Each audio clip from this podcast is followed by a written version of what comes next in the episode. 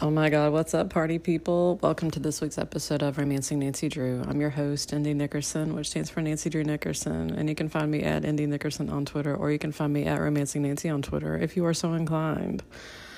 This week's episode is The Clue in the Old Stagecoach. Oh my God, I'm so excited. Okay, um, this one was released in 1960.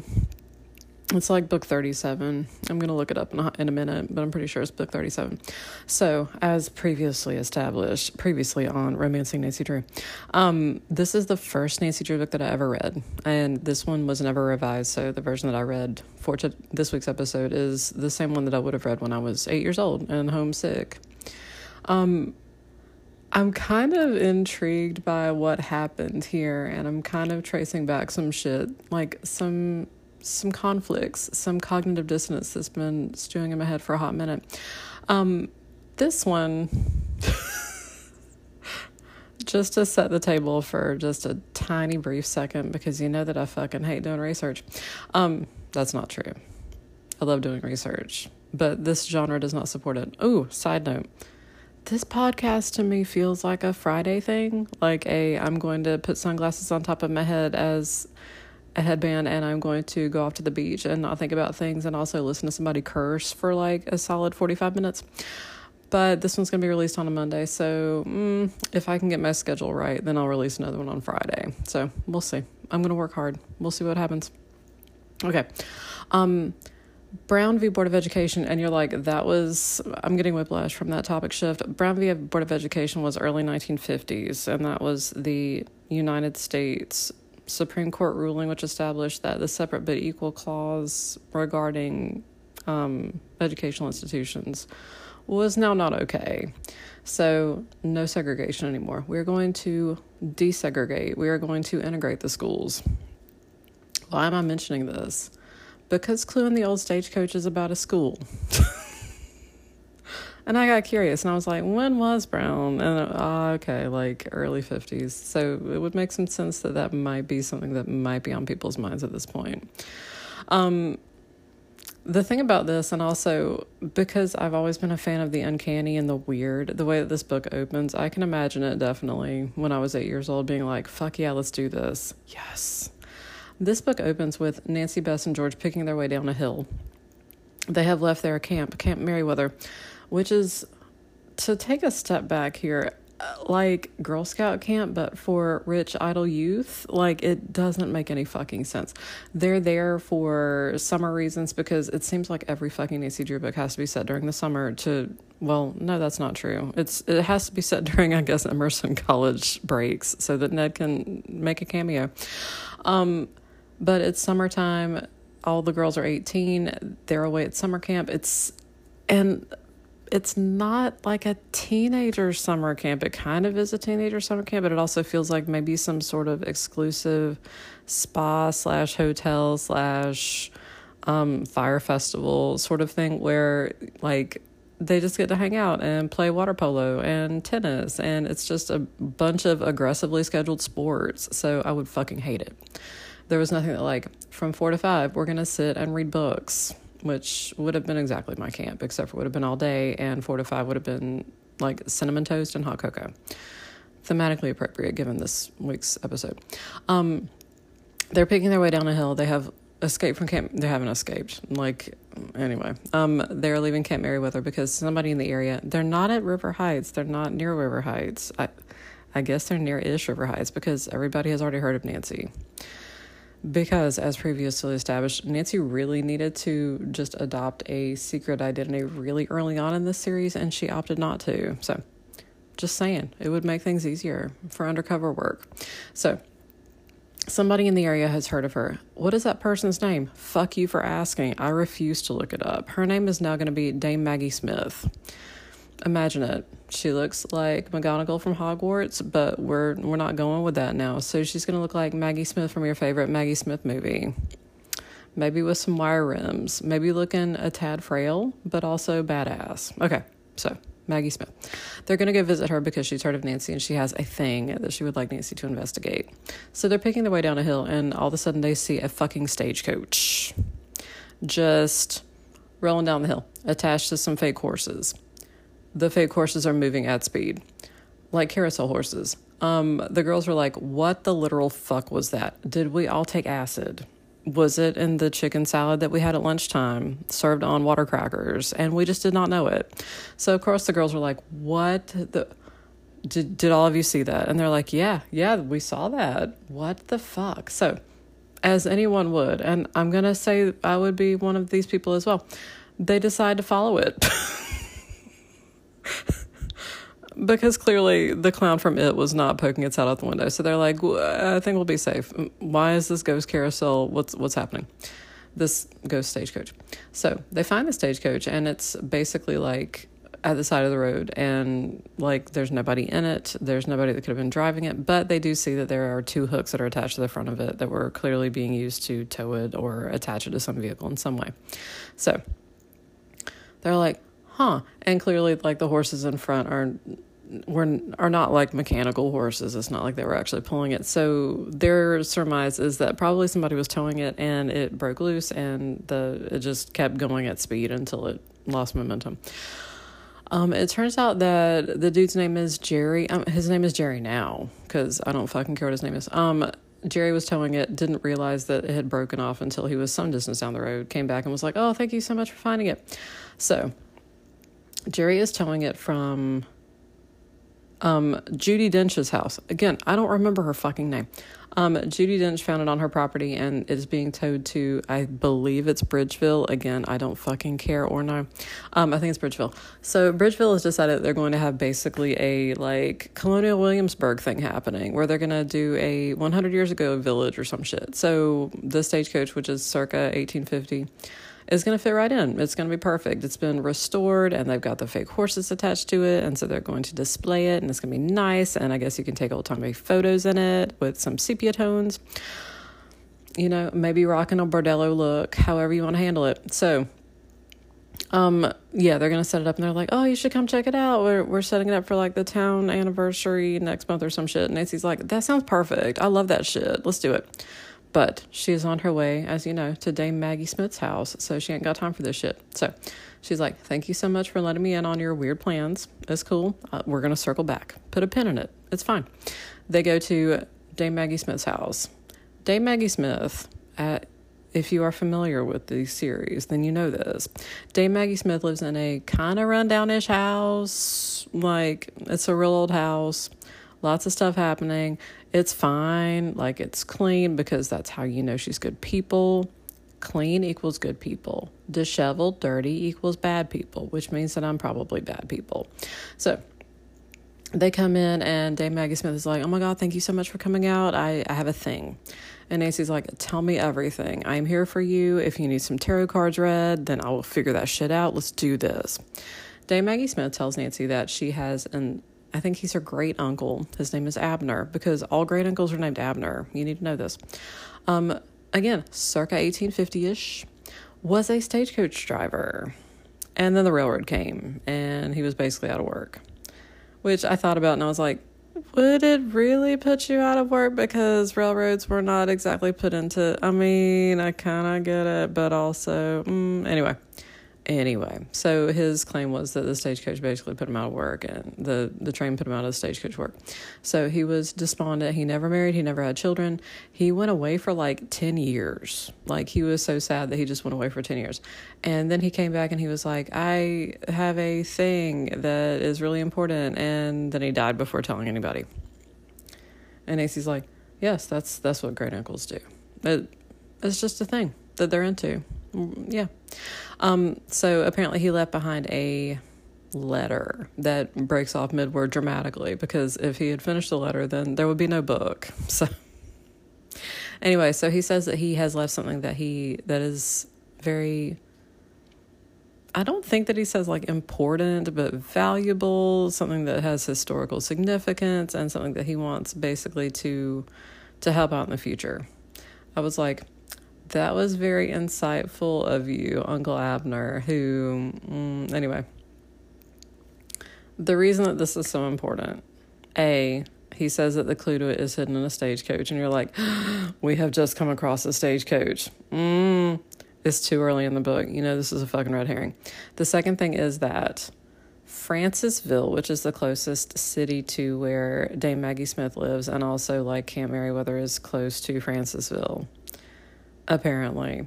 I don't have all this shit mapped in my head. This is not Lord of the Rings. I don't know where any of this shit is. Anyway, Francisville has recently had two new housing projects put up. And they have so many new people in town that they need to build a new school. And you're like, ah, okay. They need a new school. They need the infrastructure.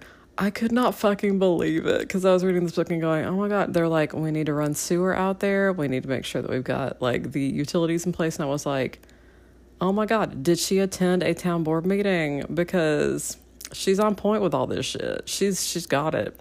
So they need to run like water and sewer out there. They need to make sure they've got all that shit in place. And again, the town is the one who would bankroll most of this shit, and this is post World War II, so you're not going to have a bunch of like. I mean, you're going to have some federal government money that is available for it, but it's it's a lot of money for them to put up, put up for this stuff.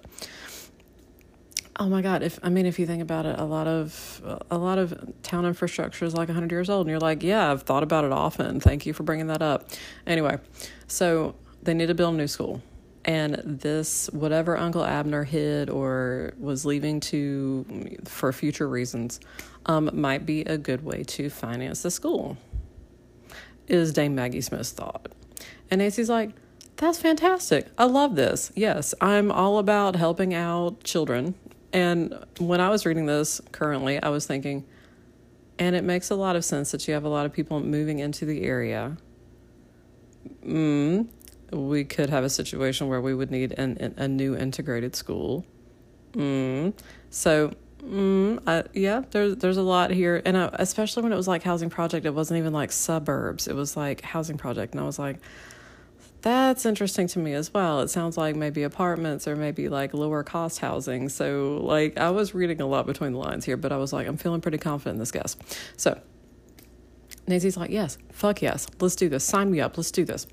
When they hear a creak from outside and they're like, What the fuck? So they fling open the door and it's the two clowns I have been following them around this whole time. Okay, side note.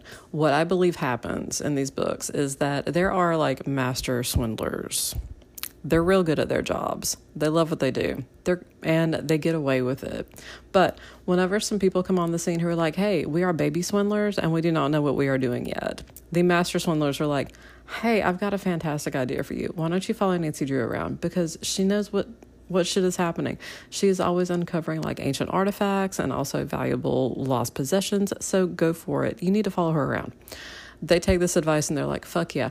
The master ones, the ones who get away with this shit, are like, we're not going near her.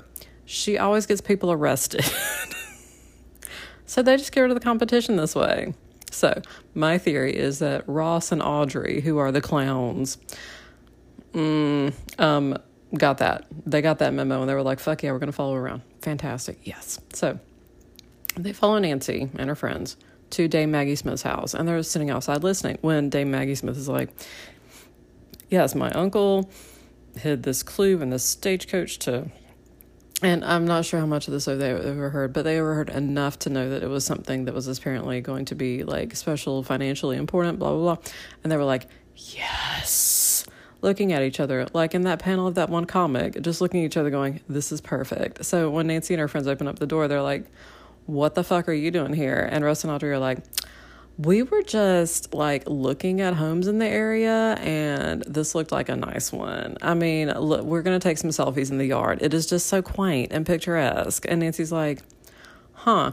Dame Maggie Smith is like, I mean, do y'all want some tea or whatever? And Nancy's like, they can have ice water and it will be outside.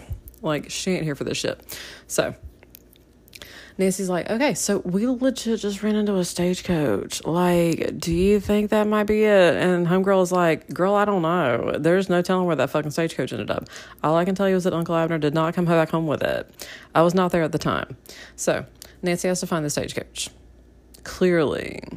Clearly. I mean, why would you look any further? At least check out the stagecoach that legit just drove by on with ghosts. Just check that shit out first. If it's haunted, feels like a good bet. So they get rid of the clowns, the the stupid swindling clowns, um, and they decide to go call on Judi Dench, who again is the one who found the stagecoach, and she's Nancy's like, "Hey, so can you give us an idea about where the stagecoach came from?" And Judi Dench is like, "Hell yeah, I can. I found it in my barn, and I had it restored, and it's fabulous." And Nancy's like, "I'm loving every part of your story. Do you know like who owned it before you?" And she was like, mm, "I mean, not really." And Nancy's like, "Didn't Uncle Abner ever stay here?" And Judi Dench is like, not so much that I have heard. Also, would you like some cinnamon toast? I don't remember who kept serving these girls cinnamon toast, so it's to be everybody. Just know that. It's not the cereal, it's legit stuff. Also with cocoa.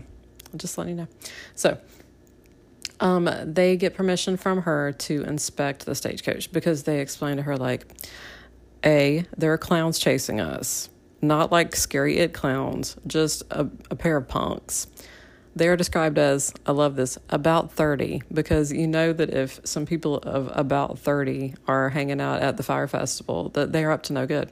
So, Russ and Audrey, who are just, you know, just hanging out, just waiting for any morsels to drop from the lips of Nancy and her friends because they're the worst. Um, Nancy's like, we need to be careful about those bitches. But anyway, so can we inspect the stagecoach? She's like, fuck yeah. I, I love it, every part of it. And Nancy's like, okay, if we find a clue, like you're okay with this? And she's like, absolutely. So they do track down the stagecoach. They search it all over. They look for any sort of hidden place. Um, Bess finds a newspaper from like 1850 in the like storage box, and she's like, "Uh, maybe." And then she's like, "No, it's just a really fucking old newspaper." So there's nothing. There's nothing really in the stagecoach. Nancy's like, I mean, I could fucking take it apart, like legit, just take that fucker apart. But that's kind of beyond my purview. So, um, she does ask. She's like, hey, you know, would it be okay if we like legit just dismantle this bitch? And Judi Dench is like, I mean, yeah, uh, it's okay. So they go in and they they take apart as much as they can, but when they have somebody come out to inspect it who's like a carpenter, he's like, "There's nowhere on this that like I'm seeing any place that anybody could be fucking with it. It's just it's just what it appears to be basically. It's just a fucking stagecoach." And he's like, "Okay, okay, that's okay." So red herring, sure, sounds good. All right, let's get to the fucking secondary plot on this bitch, which is Nancy, Bess, and George have been dating other people. Yes, this hurts me as much as it hurts you. I can I can feel the disappointment emanating from you, and it's true. It's correct. That is what you should be feeling right now. Um, his name is Rick. One of the other ones is named Hobie. It's H O B E. I was like, so that's clearly short for something, but I refused to look it up. And the third guy, I can't even remember his name. I just remember Hobie because I was like, this is sticking out to me because it's such a fucking weird nickname. So Rick has been dating Nancy. Um, and when I say dating, I mean like between Nancy going off to investigate clues, and he's like, "What? What have y'all been up to?" And Nancy's like, "Don't you worry your pretty little head about it, bitch. You are here to accompany me to dances and tell me that I look cute, and then do whatever the fuck else I say." And Rick's like, "I'm here for this shit." So, anyway, so yeah, they they have dances, and eventually, um, Nancy tells the dingbats, the Three Stooges. I don't, I don't give a fuck what their names are. Um, so she tells them, she's like, okay, so these dingbats have been following us around. These people in legit clown wigs who look like Ronald McDonald and Ronald McDonald's wife have been following us around. So we need to keep track of what they're doing. And so the dingbats, the Three Stooges, are like, fuck yeah, we're here for this shit. So they're like, yes, let's track them. Okay. So that's that's what they're up to. I need to I cannot emphasize this enough. I don't know what Rick looks like, nor do I care. Like the book the book gives zero fucks about this. He is a warm body who is there to accompany Nancy on various adventures. There's no making out. It's clear that he is like smitten, but Nancy does not appear to give any fucks. She's like, We've had some fun on our dates. Whatever to the point that up until like page 100, Ned gets zero mentions. And I was like, this was the first book I read, but I also love how it plays out. Anyway, so um, there's that. So Nancy and her friends go back to talk to Maggie Smith. Yes, okay. Maggie Smith, one who had Uncle Abner. Judi Dench, one who had the stagecoach restored for the Bridgeville thing. Okay, so Maggie Smith is like they're like, Do you have any other clues? Is there like an old book, anything that you can tell us? And so Maggie Smith tells them that her Uncle Abner stayed at a farm nearby. Like, apparently, he like left the family home. He was just so distraught over everything that he stayed there. He may have done other stuff because, again, he was away for 10 years. Um, but where he was at the end was apparently there, and so she's pretty sure that if he hid the stagecoach, as he says that he did, that it was probably there on maybe that property. So Nancy gets her to give a map of where that property is. She goes to it and she finds out that it's no longer property of the family that originally owned it at that time. Like it's passed through several pairs, several sets of hands, and now it's being rented out to a family with a young child. His such like apparently he has some sort of health thing going on and so they were like you know it would be good for you fucking farming. And i was like somebody who is having health and problems i can't imagine them being like you know what you need to do? Fucking work from the second you get up at 4 a.m until you go to bed at like 8 p.m you need to work every single second of that just digging a hole into the ground but anyway so he has their little baby who is like under a year old like a little tiny thing. So Nancy goes to their farm and she's like, "Hey, can we look around on your property?" And they're, uh, "Did they buy it? I don't think they bought it. I could be wrong. Like maybe they did." Anyway, so Nancy's like, "Can we look on your property?" Um, is there anything that you've noticed? Have you have you run across an old stagecoach? And they're like, no, uh, we have not. So weird story. Nancy's like, "What about in the building? Any anything? Any hints of stage coaching? Any any wheels that are just inexplicable?" They're like, "No, um, no, can't can't think of any. Can't can't think of any." So um, Nancy's and her friends search the house, and I'm like, find some witch shit. Just find some, any anything. Find a vial with some nails in it and some mysterious fluid. But no, they do not. They do find a loose floorboard, and when they peel up the floorboard, they find some notes underneath that are written in old-fashioned handwriting, and they say like, buried on October 13th, 1852. And Nancy's like, oh, and there are like 40 of these little slips and each of them say like buried on and nancy and her friends look at each other and they're like shit just got creepy. The the couple is like huh okay cool. And nancy's like can, can we take these for handwriting reasons? And they're like fuck yeah you can. Go do it so they take it back to Maggie Smith, and Maggie Smith is like, Yes, I've got a sample of his handwriting. So she pulls it out and she looks at it and she goes, Yeah, his, his handwriting's like a little bit shaky in these notes that she found buried into the floorboards, but yeah, this is still his. And Nancy's like, Do you have any fucking clue what this could mean? And the woman's like, No, no. So Nancy's theory about this is that the uh, great uncle lovingly, carefully dismantled the stagecoach packed it into boxes, and buried it. Each individual piece because he loved it so fucking much.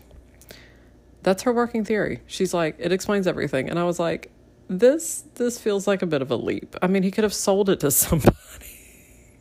I anyway, but she's she's decided that that's it, and so of course that's it. Like she has zero other theories. This is it. This is the one that she reaches. So they have to find the burial location. So she asks the farmer, and he's like, uh, the, there's really nowhere other than this one specific place that I can imagine that it wouldn't have been already found. So it's like this little like wooded hilly area that's on the property that's that's been there all along. So they go to investigate that. Like Nancy and her friends take like shovels and everything. They also take the baby. Um, so the baby apparently has this little like to go cage oh my god! I mean, we've we've all seen the pictures, but it, it legit sounds like they have like a little baby cage on wheels that they're like, okay, baby, let's go over here, stay in your little cage. Um, so they put it under a tree while they're digging. It's like a little field trip for baby. Um, when Bess is like, "Oh my God, George, look out!" and this giant dead limb falls off the dead tree and almost hits George, and Nancy's like, "Son of a bitch!" So she runs over to the porta porta cage and she wheels the baby out of the way just before another branch hits where the baby was. And the wife is like, maybe I should take the baby inside. And everybody's like, yeah, you fucking should. So Bess had the the um, cook at the camp fix them a picnic lunch, and so the husband's like, "I'm I'm gonna go back to the house because apparently Nancy and her friends were like, it's only enough for us." I don't know. I was like, a bit sketch, I feel. He's really helping you out here. And you're like, yeah, go home for lunch. Go home. We know that you have little money. Go do it. Anyway, so they're sitting out there and they actually notice that um, the clowns have appeared and they're like, hey, so just, huh. When they go back to the house after they finish, and the wife is like, hey, have some cold water. Also, some clowns visited. And Nancy's like, and what the fuck did they have to say? And the wife is like, they just asked if this farmer over the property of blah blah and they were like oh it looks like you're doing some farming over there. Like they were clearly fishing for information and the wife didn't give him any nancy's like good. Set fire to them if they come back. Anyway so clearly they've been following nancy around. Okay um, the other weird thing that happens actually is I can't remember exactly like what Nancy's doing at the time. I think that it's possible that she's maybe inspecting the stagecoach or something. But anyway, there's a fucking explosion, like with dynamite explosion, and everybody in town is talking about it. And they're like, "What the fuck was that? What the fuck?" And no one knows what caused it. No one knows what's going on. The other thing that happened that I forgot to mention earlier is that Nancy was visiting um, Maggie Smith, and this was like her first visit, okay? This was her first visit after the fucking clowns were like, So we were just taking selfies in the yard because this place is so fantastic. Um, look at these daffodils. So this dude in a fucking MAGA hat with truck nuts comes up to them and is like, What do you think you're doing here? And Nancy's like, Nothing, fuck nuts what what is it to you? And he's like, You're not from around here. And Nancy's like, And your point being. And he's like, We don't like change around here. We do not we don't want that school. So you need to just step the fuck off. And Nancy's like, I'm sorry, am I your town council? Like, why don't you choke on your own shit? Like what are what the fuck are you doing? And he's like, Well just just know that some bad things will happen to you if you don't walk away from this. And Nancy's like, Cool. Go the fuck home. So, I'm not I don't remember his name. I don't I don't remember it, nor do I care. MAGA hat is gonna be his name now. So um Nancy runs into him like I think she's like in town at the drugstore or some shit when MAGA Hat comes in. Oh, she like actually goes into town to like ask questions to see if they know anything about the stagecoach, about Uncle Alvin or anything like that. So she goes into the drugstore and like MAGA Hat's nearby and he's like, You're still in town. And Nancy's like, And you're still ugly. So there's that going for you. Um, so she goes in and she's like, I'm going to buy some cosmetics. It's just adorable. Anyway, so she's talking to people around town and nobody can really help her out with like where the stagecoach might be, anything like that. They're all excited about the new like exhibit. They're excited about the prospect of the new school. Like everybody that Nancy talks to, she's like, "So what do you know about fucknuts?" And they're like, "Yeah, he's just that kind of bitch. Like he got deep into QAnon and he has just not been the same since. And we all just kind of avoid him because he's the worst." And Nancy's like, "That tracks."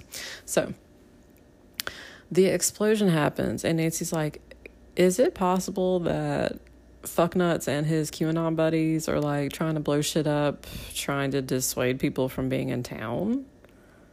Like, maybe they're trying to scare people off because they don't want progress.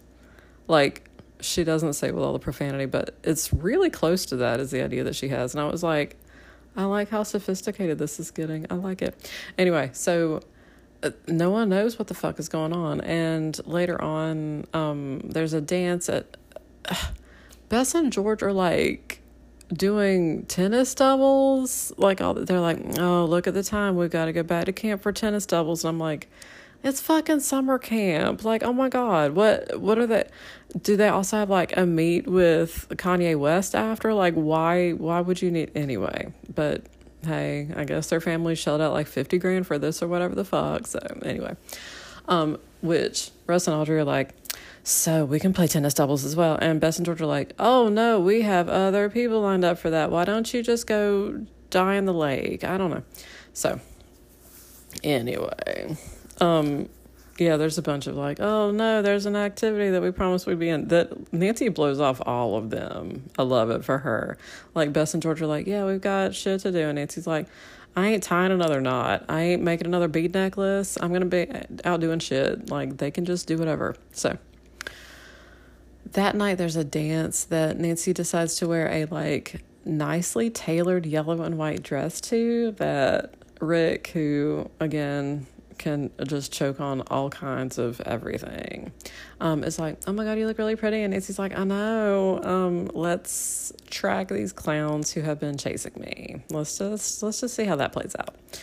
So Nancy and Rick actually follow Fucknuts to a secondary location to where the dynamite was going on earlier that day. Another guy walks up and then they see somebody they're pretty sure is Fucknuts, aka MAGA Hat. Um, so they follow them. They don't get close enough to hear what's going on, but it's something like, we should try another place. And Rick notices that the cane that Russ is carrying around is making a clicking sound. And he's like, there's a Geiger encounter in there or something similar to that. And Nancy's like, why the fuck would they have a Geiger counter out here? And he's like, I don't know. It doesn't make sense. So, so they're near the cave-in site, and Nancy and her Nancy and Rick are listening. Um, Nancy at this point in the narrative has gotten down on her hands and knees, gotten on her chest in the dirt, and is like army crawling toward the site. And I'm like, bitch, you look like you just climbed out of an open grave. Like, oh my God. Anyway, so they get close enough to note that like they're about to, somebody's about to come up on them, so they need to get away from this. So they Nancy and Rick look at each other and they're like, okay, let's make a break for it. Let's let's go. Like we've seen that they're out here. We've seen that they've decided that apparently this is not the right place. And let's go. So they start back to their car when all of a sudden they hear a scream. And when they look down there, um, because they run back to the site, because apparently they're at the top of a cliff or some shit, um, they see Russ and Audrey, who are like apparently got caught in some sort of landslide or cave in or something. And um and they're like, "Fuck, what should we do?" The the whoever the co-conspirators were, because there were like one or two other people are are gone. Earlier in the narrative, because I completely fucking forgot about this until exactly this moment, um, when they were trying to search that stagecoach, remember the first one? Because you're like, yes, of course, there's going to be a second stagecoach. Um, somebody fucking stole it and I think that that might be the incident that like maybe the explosion distracted people enough that that they were able to grab the stagecoach. But anyway, something happened. Mm, it got stolen from Jerry. Like Jerry was on the way and he didn't show up, and everybody was like really worried about him. And then he says that some people basically hijacked his truck and took it. Um, they call the cops. Nancy calls the cops, and they get the cops out there, and they're going along their route trying to figure out what happened. When the stagecoach like they eventually figure out that the stagecoach probably Nancy's like, okay, if they didn't attach it to their own vehicle, then like they took it somewhere so that they could inspect it. And so she finds it down a hill and she hears somebody whenever they find it, she hears somebody whistle and the people who are down there like with axes and hacksaws and everything like trying to get into it run off. So she knows that they apparently have a co-conspirator who ha- who is whistling. So that's fun. Um, and also, when somebody got hijacked, it might have been when Jerry got hijacked, that he was tied with sailor's knots. And you're like, of course, sailor's knots. Of course, sure. This seems like it will be important later. So they find the this the earlier stagecoach. They find it down the hill, and they know that somebody whistled. Which, and I don't think that the place where they the cave in happened, the you know the dynamite and whatever. I don't think that that's the same place that Nancy's finding here, but it might be. Anyway, so they go down there. They find Russ and Audrey. They actually Nancy and Rick fucking drag them back up the hill because again they don't want to leave them down there if there's about to have be any more like avalanche or cave in or any sort of like disruption. They don't want them to die they hate them, but they don't want them to die. So they drag them up the hill and leave them at the top, like near their car.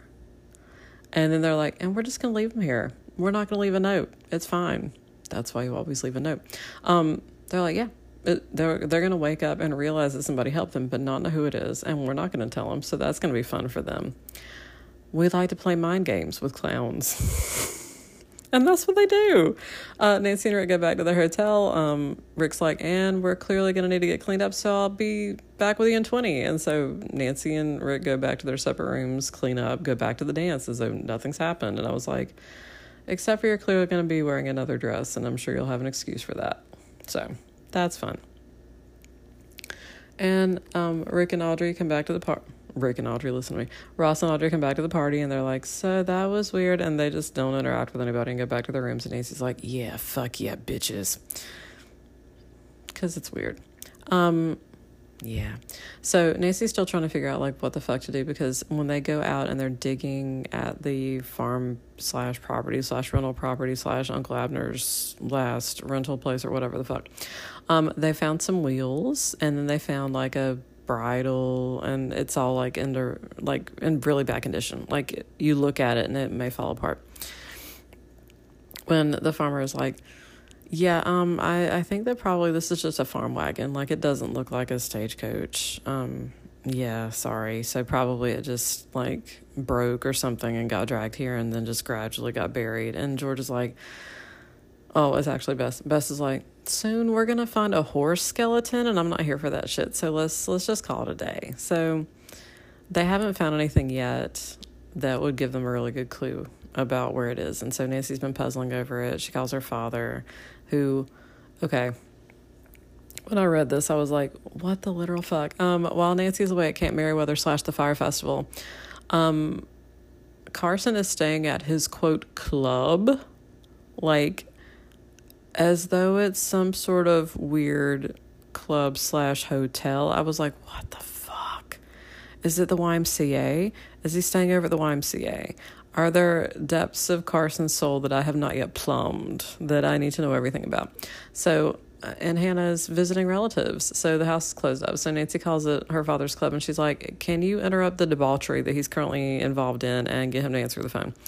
So he comes to the phone and he's like, Okay, so tell me what you've done so far. And Nancy explains and he goes, Okay, so it sounds like you're you're doing everything that I can imagine that you would do. So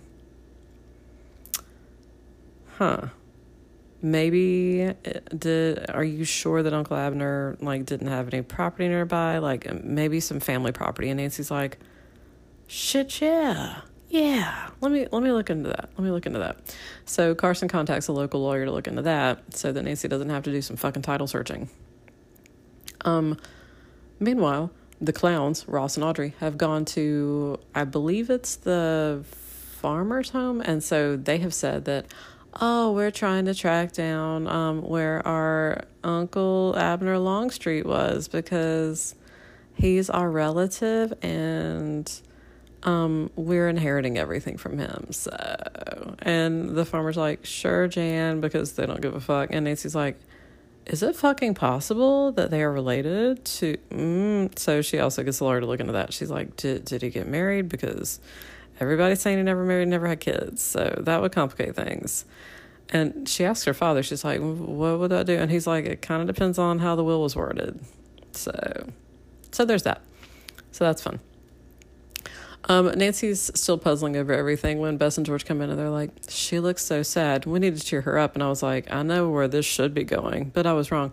Um, Bess and George come back in George is dressed as Russ and Bess is dressed as Audrey, and the which for Bess that means that she's wearing the reddest lipstick and nail polish that she can find. And they're like, "Oh my gosh, look at these amazing earrings that are in your jewelry box that we're just going to take for because we're bad people." And they're just like, and George is carrying a cane that she's like swinging around and like just making all sorts of gestures just to just to be like fucking bitches, which I was like, I both love this and I'm taken aback by it.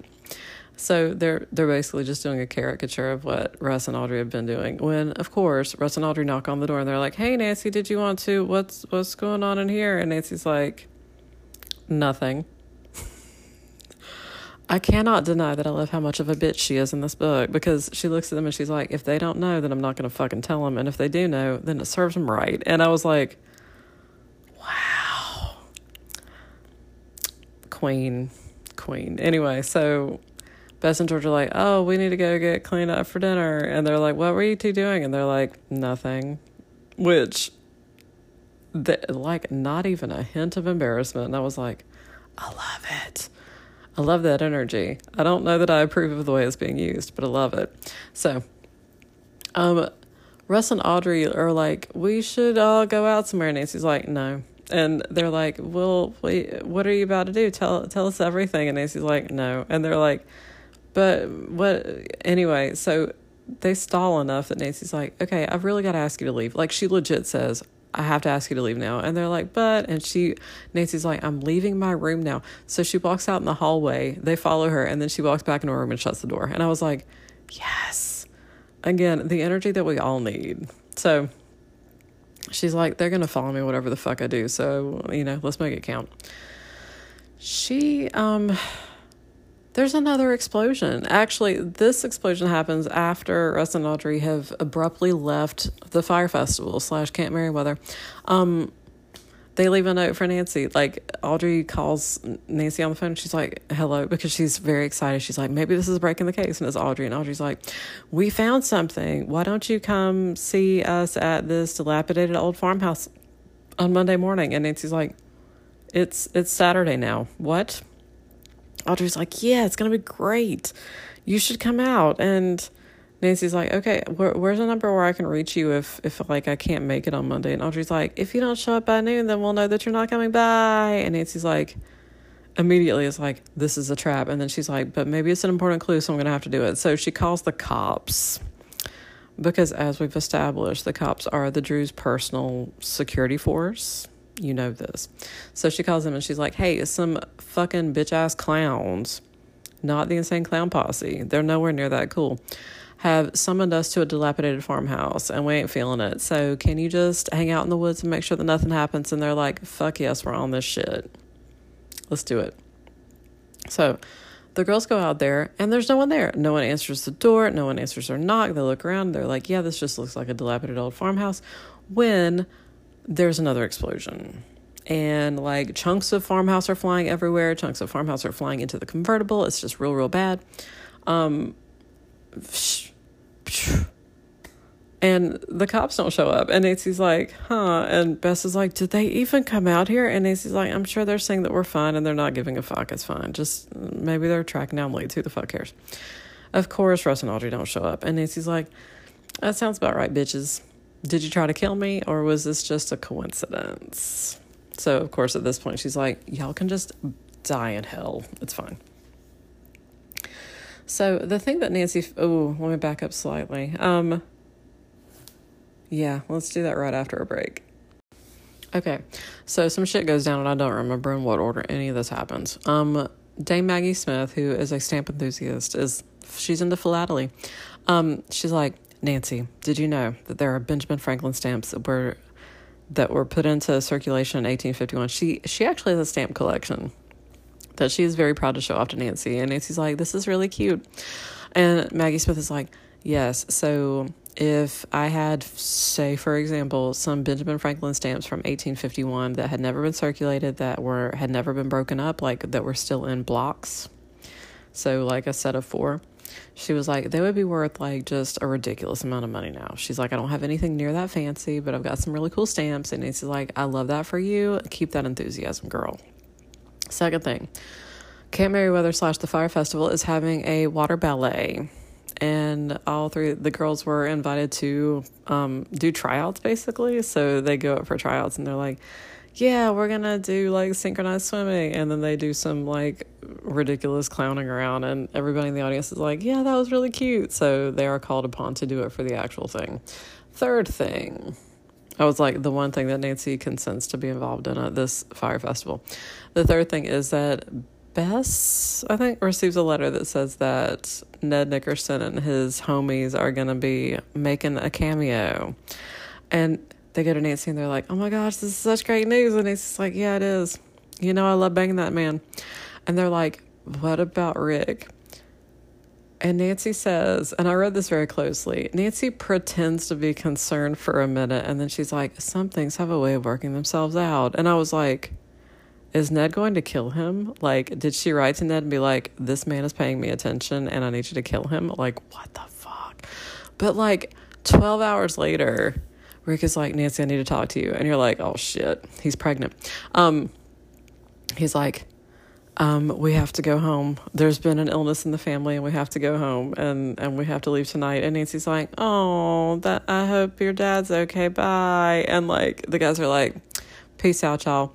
And I was like, did Ned poison his father? Uh, the, the intrigue here. the other thing, the other thing that I thought of when I was like, how, why the fuck would Nancy say something so incredibly fucking cryptic like this? Is that Rick has been Ned the whole time. And I was like, I love every part of this. Maybe Rick has a mustache and it's just Ned and a mustache, or maybe some Clark Kent glasses where he's like, no one will know it's me.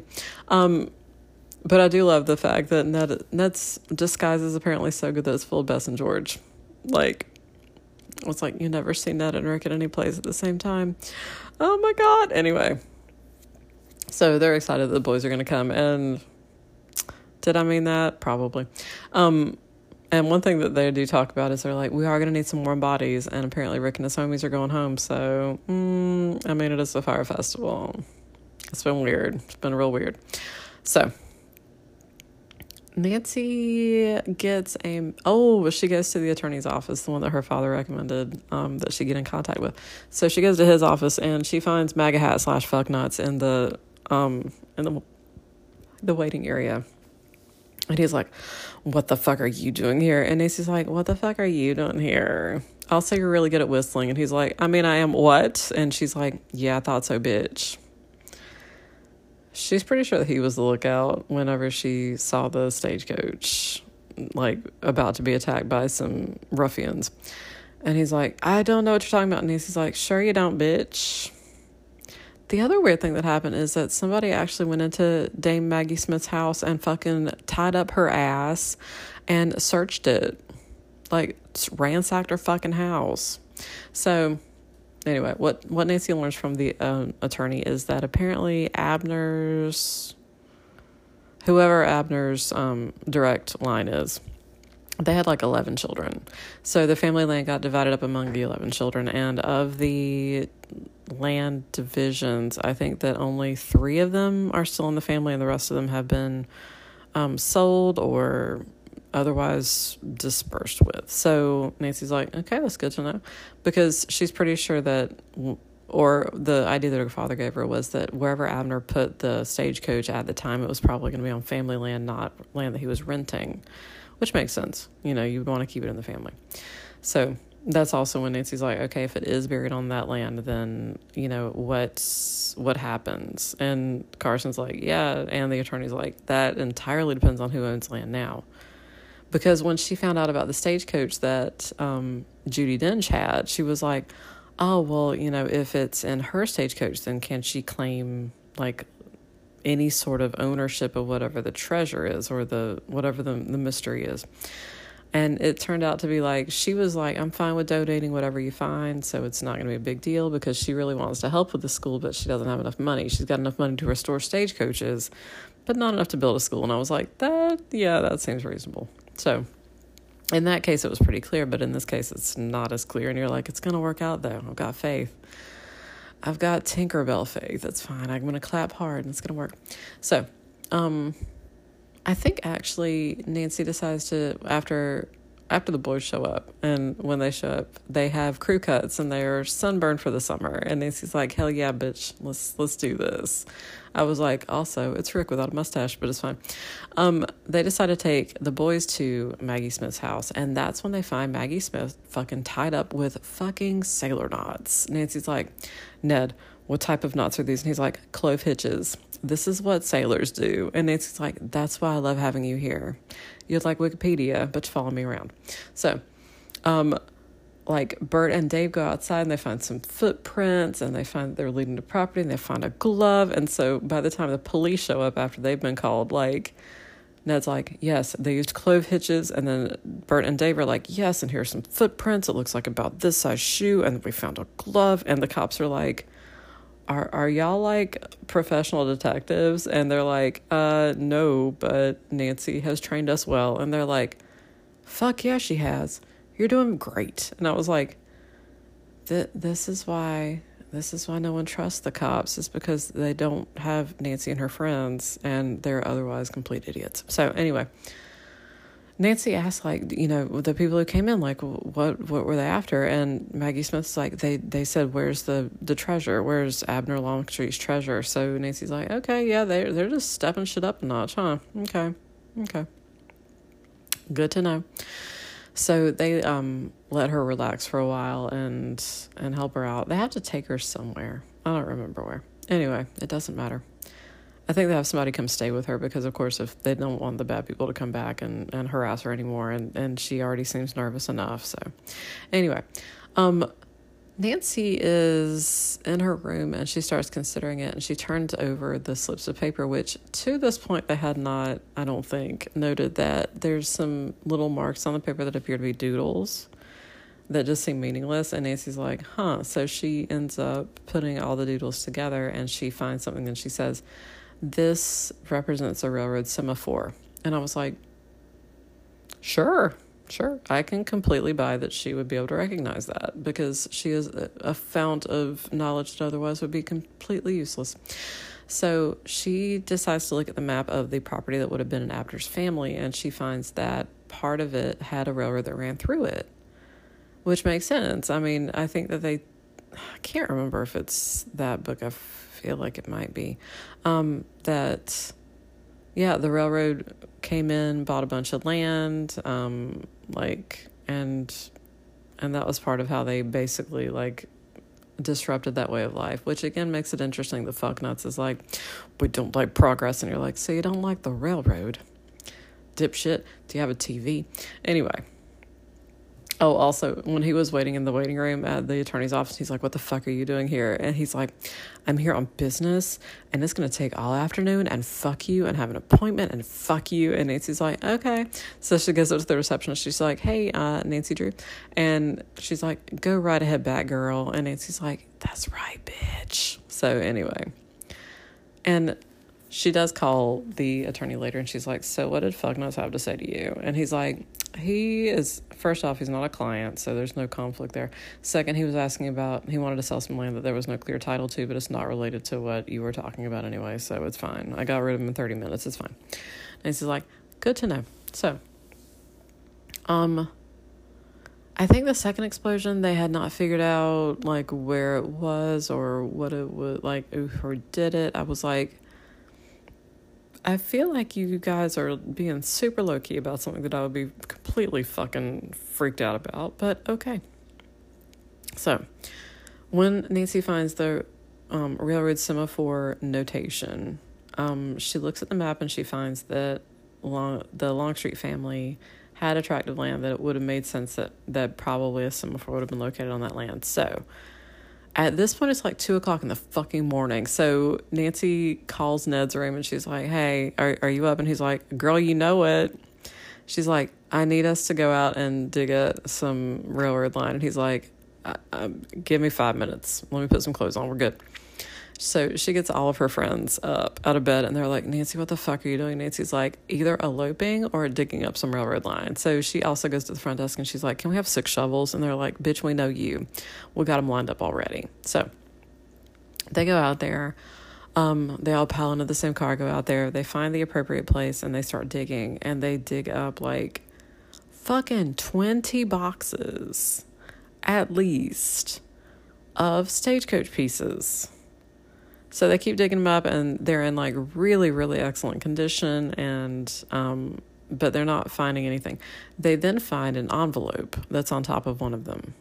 Like they open the box and they're like, "Oh my god, the envelope!"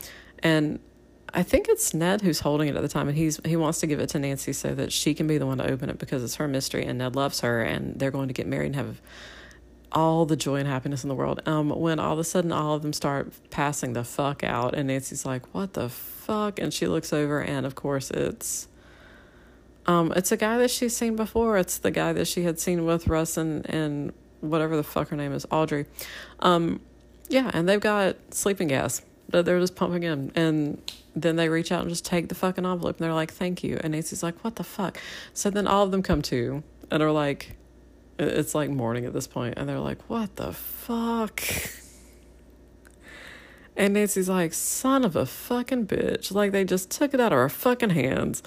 And Ned's like, "So I'm gonna go get the cops and some breakfast, and I'll be right back." And Nancy's like, "I've got a feeling that." They didn't get whatever it was. And the other people are like, What? And Nancy's like, First off, it can't end this way. Second, I just got a feeling. And you're like, Of course. So they keep digging and they find an upholstered seat. I can't remember which upholstered seat. And Nancy notes a very small, it looks like an intentional cut in the upholstery. So she sticks her fingers in there and she finds a note. And she gets really excited about it. Um, also, there's one point that, and I think it's maybe near the time of the explosion that Nancy sees, and I'm pretty sure it's um, Judi Dench at that point. She's like, hey, um, they're gonna do like a photo shoot with the stagecoach as like publicity and like for a, I think a newspaper article. So can you guys go out there? And so Nancy, Ned, Bess, George, Dave, and Burt. This is before the thing that I was just talking about. Go out there, get dressed up in fancy sepia toned outfits, and like pose with the stagecoach, which I think Burt's like, I never knew that my legs were this thin until I poured myself into this outfit. George, who was wearing like a, a fucking bonnet, is like, I should have curls hanging out of this thing. I probably look like a lady convict. And I was like, I'm loving everything about this because, of course, George has short hair. Anyway, uh, George falls off the top of the stagecoach because, of course, she does. She refuses to get inside the stagecoach. So she falls off the top when it like jerks into motion because it's being drawn. But anyway, so that's fun. Nancy's like, yeah, we're never doing that again. Um, when Ned and the cops get back, and also some ham and egg sandwiches, um, Nancy's like, okay, so we found a note and we're going to take it to, I think they did decide to take it to Maggie Smith because it's her family, it's her great uncle. So she reads the note, which says that he wanted to leave something of value to Francisville and he was present when the cornerstone to the town was being put in place. He was actually the one who submitted it in there. So he hid something behind the cornerstone of the town. And if they're ever in great need, it's there for them. And they're like, well, I think this counts. Let's do it. so um, they do a ceremony, actually. Because, uh, again, it's like 100 years since the town was founded. So they have everybody come out there and Nancy they're like, Nancy, you've got to be the one to do it and she's like, uh, I'd rather not. Like, Nancy's not here for publicity. So I can't remember who exactly I think it's like the mayor of the town. Ooh. Side note, the land that they found the stagecoach buried on is actually because the taxes on it were not paid after it was sold, it's actually um, property of Francisville. So they found the stagecoach in Francisville. And the stagecoach, of course, was in such good condition that they're going to reassemble it and it's going to be fantastic. And they're going to let Bridgeford borrow it, but it's also going to be theirs and it's going to be fine. And anyway, so they pull out the cornerstone, which again, I was like, it's unless I'm misunderstanding cornerstones, this shit has got to be fucking tiny. So they pull out like this very tiny box and inside it, you already knew this was how this was going to play out, are four of the fucking Benjamin Franklin 1851 stamps, un uncanceled, in a block. And I think it's five blocks of them. Each one would go for $30,000. I'm sorry, for $3,000 in 1960 money. So with five sets, it would be like 1.5 million in today's money because I did the math. So one one point five million dollars for their school. So they're like, "Oh my God, this is gonna be fantastic! Yes, we're gonna use the first school. It's gonna be great." And Nancy's like, "I wonder what my next case is gonna be." and I think next time is gonna be Fire Dragon actually. Um, but everybody's like, "Oh my God, Nancy, you did so good, and we're so proud of you." And she's like, "I know, I'm, I'm I know, yeah, good times, good times."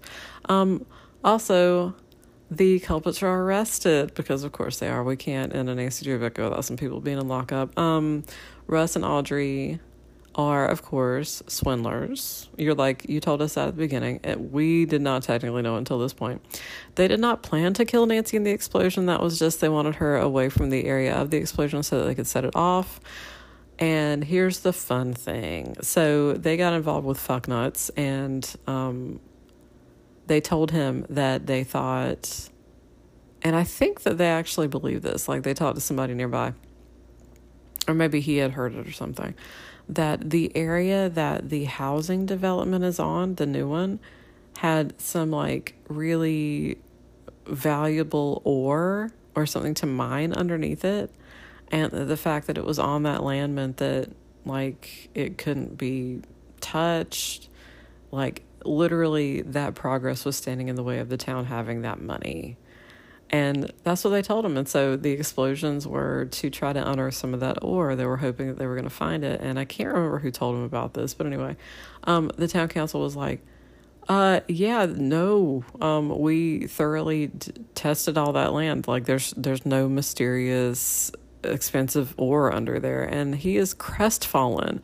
His QAnon buddies swore to him that it was just on a landmine full of uranium, and it's not. And uh, yeah, and I was like, again, like the metaphor of progress is literally standing between you because he wanted to be the one who found it.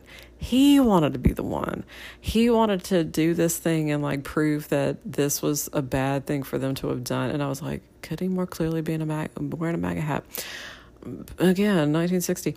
Um, where it's like this I'm going to be the hero. I'm going to be the one who finds all this stuff and I'm going to become like massively wealthy and like all this stuff just in his head like we don't want any of your newfangled shit and it's like because you literally are so greedy that you can't even stand the idea of somebody else like having any part of it. And I was like you do deserve to be in jail at the end of this thing. Also, um, they put an ad in the local paper looking for Thugs R Us, and some people responded who were into clove hitches. So, yeah, so some swarthy people just running around clove hitching people. Use it for your next euphemism. Just clove hitching people. It can mean whatever you want it to mean. It could be Don Draper just smoking a clove cigarette, however you want it to be. Um, so yeah, so they're in prison at the end of it. Jail. They're in jail. They haven't been tried. Um, yeah, they're like, yeah, we we didn't mean to blow her up, but also we would not have been brokenhearted if she had been blown up. And the cops were like, yeah, we're to write that down. So, yeah, everything worked out. Except for the explosions. I was like, does this not count as like a fucking terrorist attack for you to be fucking exploding shit? And apparently it wasn't even to like, but it kind of was actually to get people out of the area and kind of afraid of it so that they could get into that land and investigate it and maybe start getting the stuff out of it. So that Geiger counter thing was to just, you know, track down this rare ore or whatever the fuck. yeah. Capitalism. Always the culprit. Always. Okay. So yeah, that's pretty much it for this week. So at the end of it, Ned gets to be the hero at the end of it and bring egg sandwiches with some ham and also some orange juice. I love it. I love it there's no like sweet tender moments, but there's a lot of Ned being like, yeah, and also me just headcanoning that Ned is also Rick, and also that anytime Nancy runs into any guy on a case, that it's Ned wearing a mustache, and that Nancy knows what's going on, and Ned does too, and that, yeah, it's just how they like to spice up their lives. Is just and a mustache, just occasionally pretend to be other people, like maybe a cop in Fort Lauderdale. You don't know how it's going to play out. You just don't know. Anyway, so yeah. So that's it for this week's episode. If you if you're like, no, no, I prefer a Monday, or no, no, I firmly prefer a Friday, then of course you're welcome to let me know on Twitter if you're so inclined. But otherwise, as always, stay sleuthy, my friends.